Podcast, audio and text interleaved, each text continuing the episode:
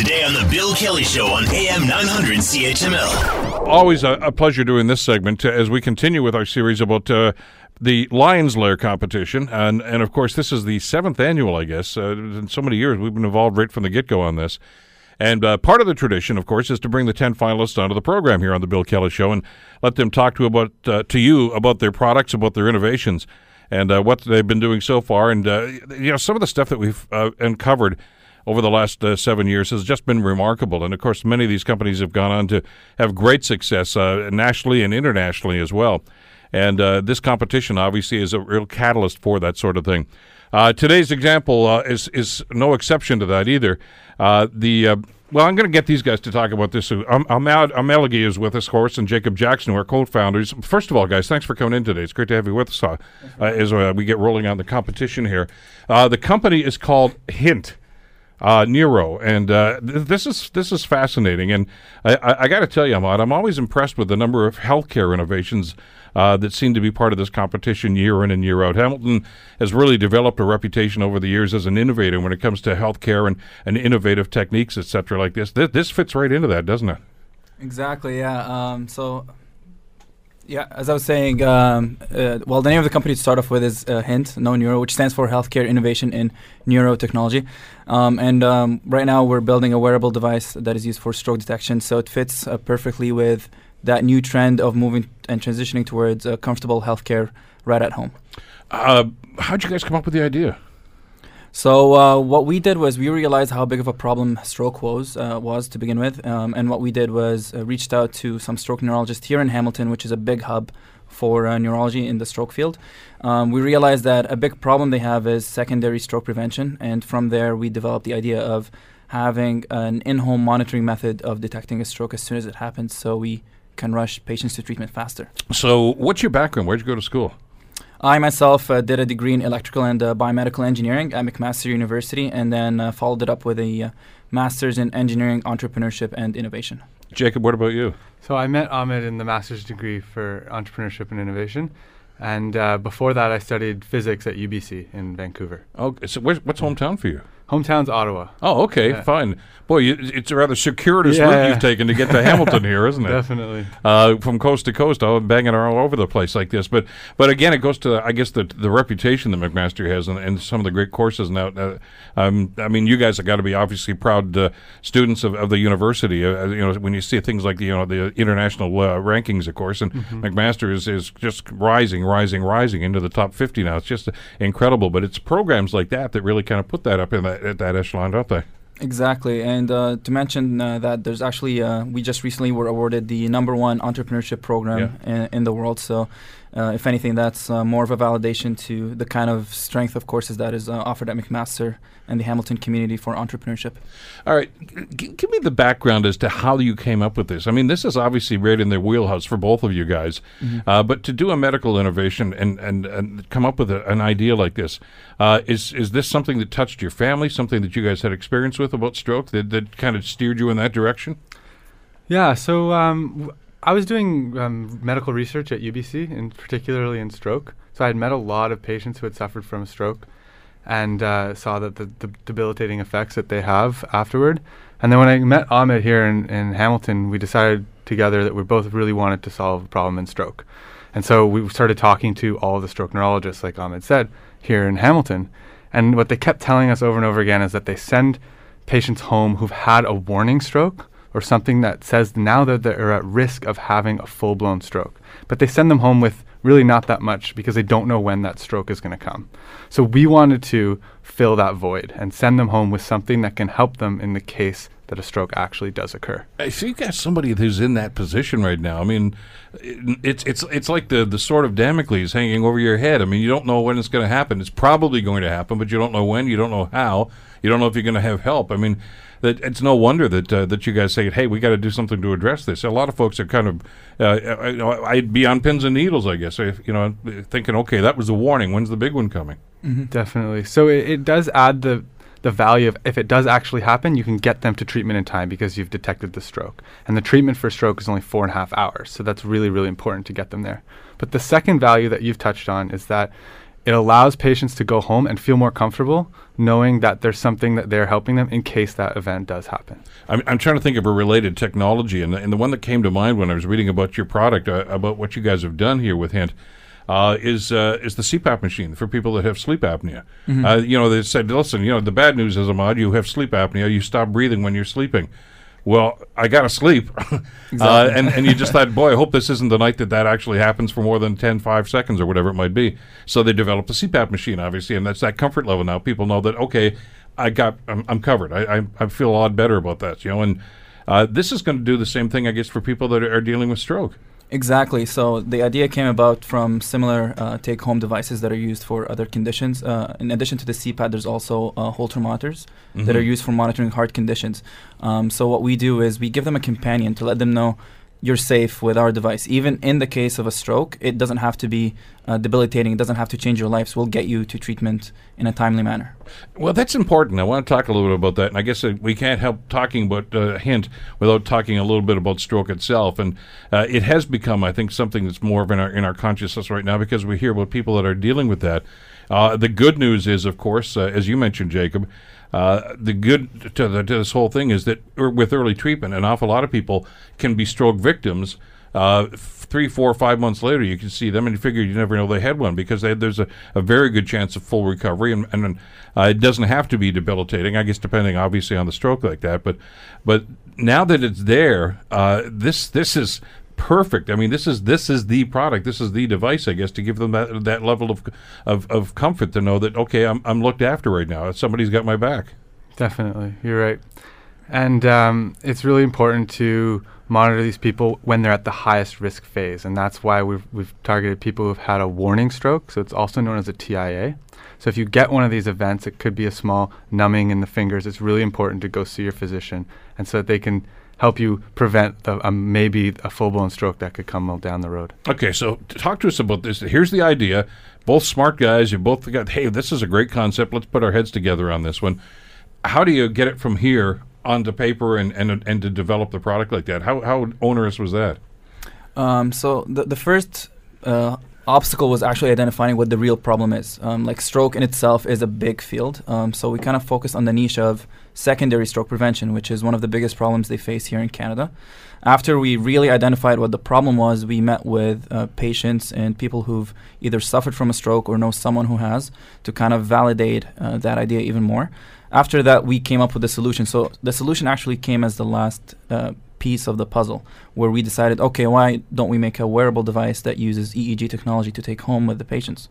And after that, uh, we validated that with the neurologists themselves and asked them, would you recommend that to your patients? Does it add any value, basically? And they all agreed that it does add a huge benefit in um, reducing the long term debilitating effects of a stroke. And from there, we built the team with the necessary skill sets to be able to develop um, this technology. And uh, right now, about uh, 12 months later, we have a fully functioning prototype that we're using to detect a stroke. And right now, operating out of the Hamilton General Hospital to collect more data to validate our uh, algorithm with it. What kind of feedback are you getting from the medical community on this, Jacob? Oh, great feedback. I mean, some people are worried about the comfort- comfortability of the device because it's a headband.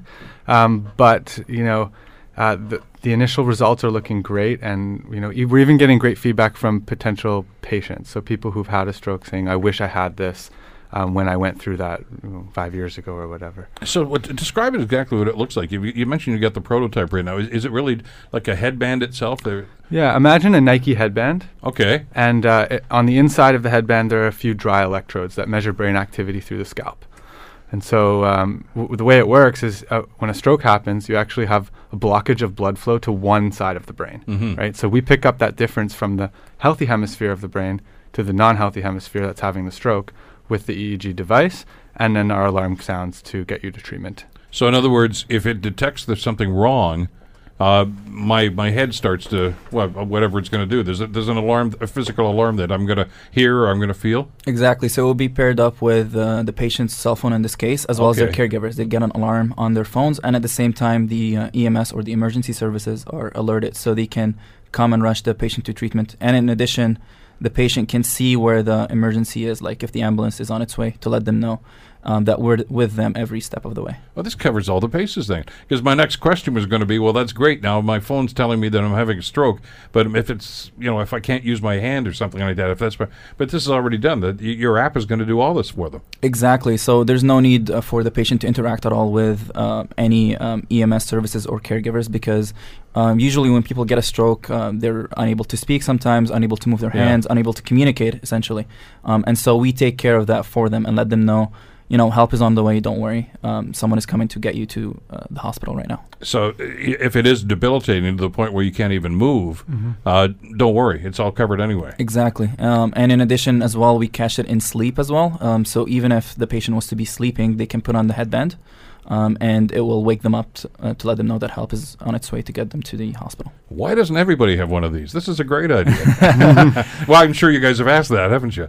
Yeah, uh, I think it's because um, in the past the technology did not exist to be able to create something in such a small uh, form factor as a headband, and right now we're at that perfect nexus of entering the market with that kind of technology to uh, implement it with um, stroke patients. But uh, but I got to think though, Jacob. And when I mean, you told me you're working with Hamilton Health Sciences at the General here with this right now. Uh, I would think hospital foundations all over the place would be just embracing this idea. What a fabulous, innovative idea! Yeah, so we're starting to uh, work with other hospitals outside of Hamilton General um, to partner up, but you still have to go through the whole regulatory process. You know, in Canada, it's Health Canada, and in the U.S., the FDA. Um, so this time to get this thing to market is a little a little long, but uh, we're definitely got the partners we need, and we're working towards Well, it. Well, I'm going to ask you something without trying to bite the hand that's feeding you right now. When you're working with the, the folks at the General here downtown, uh, we had one of your other finalists on the show the other day, and they were talking about their fabulous new app too. That uh, and it's post-surgical. You know, they, if you have a problem, I'm sure you know these guys, and uh, that the, you know you can just go to the app and it will tell you, yeah, your your broken leg is is healing properly. You know, it's not, or yeah, you better go back to ER. Uh, and it's a fabulous idea. But they were telling us that hospitals and hospital boards, et cetera, like that, are a little slow sometimes to pick up on 21st century technology. Uh, well, that's not the way we've always done it. And, but there's an urgency to what you guys are doing uh, because we've heard from healthcare officials that say that, yeah, we, we send people home after the treatment for stroke, but you're always wondering, I hope, gee, I hope Jacob's going to be okay. Uh, hope we don't see him back here in 48 hours. Uh, one way or another, this app here ensures that that's not going to happen, or if it does, you know it's a, it's a legitimate emergency. Well, um, they do it for a good reason. It's a bit slow on, on the hospital side because um, you know you're dealing with patients' lives here, Yeah. um, and you got to make sure that whatever it is that you're uh, implementing as a new technology works perfectly.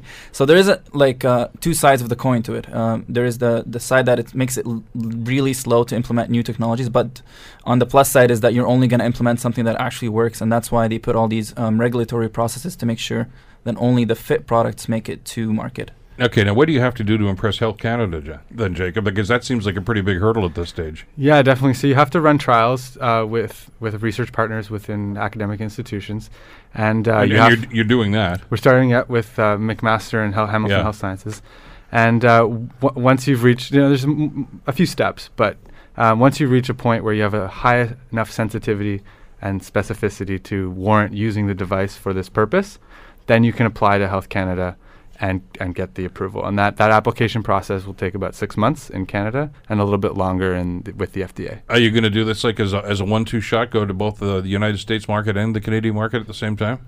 Um, yeah, uh, the well, same data would apply, wouldn't it? Yeah, for the most part, yeah. But we're starting with the Canadian one as our uh, all of our partners are here, um, and we have the data to support uh, from the neurologists over here. So we're starting with that, and because it's a lot faster than in the states, that's where we're starting, and then we'll use that to kind of support our application under um, the FDA in the states. Talk to me about the support you guys are getting. Obviously, going through the Innovation Factory and uh, and, and and mentorship, I think, has got to be a big part of this too. I mean, you're, you're both very smart guys and very qualified, but I mean, it's always uh, good to have somebody open a few doors for you. That had to be a key part of what you guys are doing. Yeah. Yeah, definitely. So um, we would be just still talking to each other if it weren't for all of our mentors and the help that, that we've gotten in Hamilton. So I, I can't say enough about that. McMaster, Innovation Factory, The Forge, which is a startup incubator, Yep. Hamilton Health Sciences, and m- multiple, multiple other mentors who've come in from other places, you know, regulatory experts, business experts. Um, uh, we just, the dozens of people have helped us to get where we Well, are that, today. that's always a, a, hang up for an awful lot of people that are are f- thinkers and innovators like you two guys are. Is all of a sudden you have to develop a business case, and that's foreign to an awful lot of people. Uh, you know, it's there's fundraising to do. There's business. You know, but you've, there's dollars and cents here, and that's that's maybe some of the heavy lifting. But boy, it sure helps if you have some experts that can help you out on that. Exactly, and that's kind of the beauty of competitions like Lions Lair is that they don't only focus on funding, which would uh, what people would usually expect is the only thing you need to build a business. Yeah. But as me and Jacob go through, realize we need help. You know, with regulatory, for instance, what is our go-to-market strategy? How do we build our business plan? And with that, these competitions uh, provide money in addition to mentorship, uh, as well as other services and packages offered by companies that help you get to your goal. Well, uh, you and I are going to be having this conversation in the next couple of years, where all of a sudden this thing, uh, this fabulous uh, product, this hint, is going to be available in drug plans every place because insurance companies are going to embrace this. Uh, because no, it, it ro- lowers risk factors for an awful lot of people. Mm-hmm. Uh, good luck in the competition. I, I hope you guys do well. As, as you know, we're going to be broadcasting the day after over at the Innovation Factory, and I got a feeling I'll be talking with you guys again uh, after the dinner that night. Uh, and uh, when they start listing who the winners are going to be, this is just a fabulous idea. Congratulations on everything you've done so far, Thanks, and, Bill. and, and good luck to both of you in the future. Thank, you. Thank you, Bill. It's called Hint. That's uh, H small I capital N T, Ne- the Hint Neuro, and uh, Ahmed and Jacob are going to be world famous, and you heard it right here on CHML. The Bill Kelly Show, weekdays from 9 to noon on AM 900 CHML.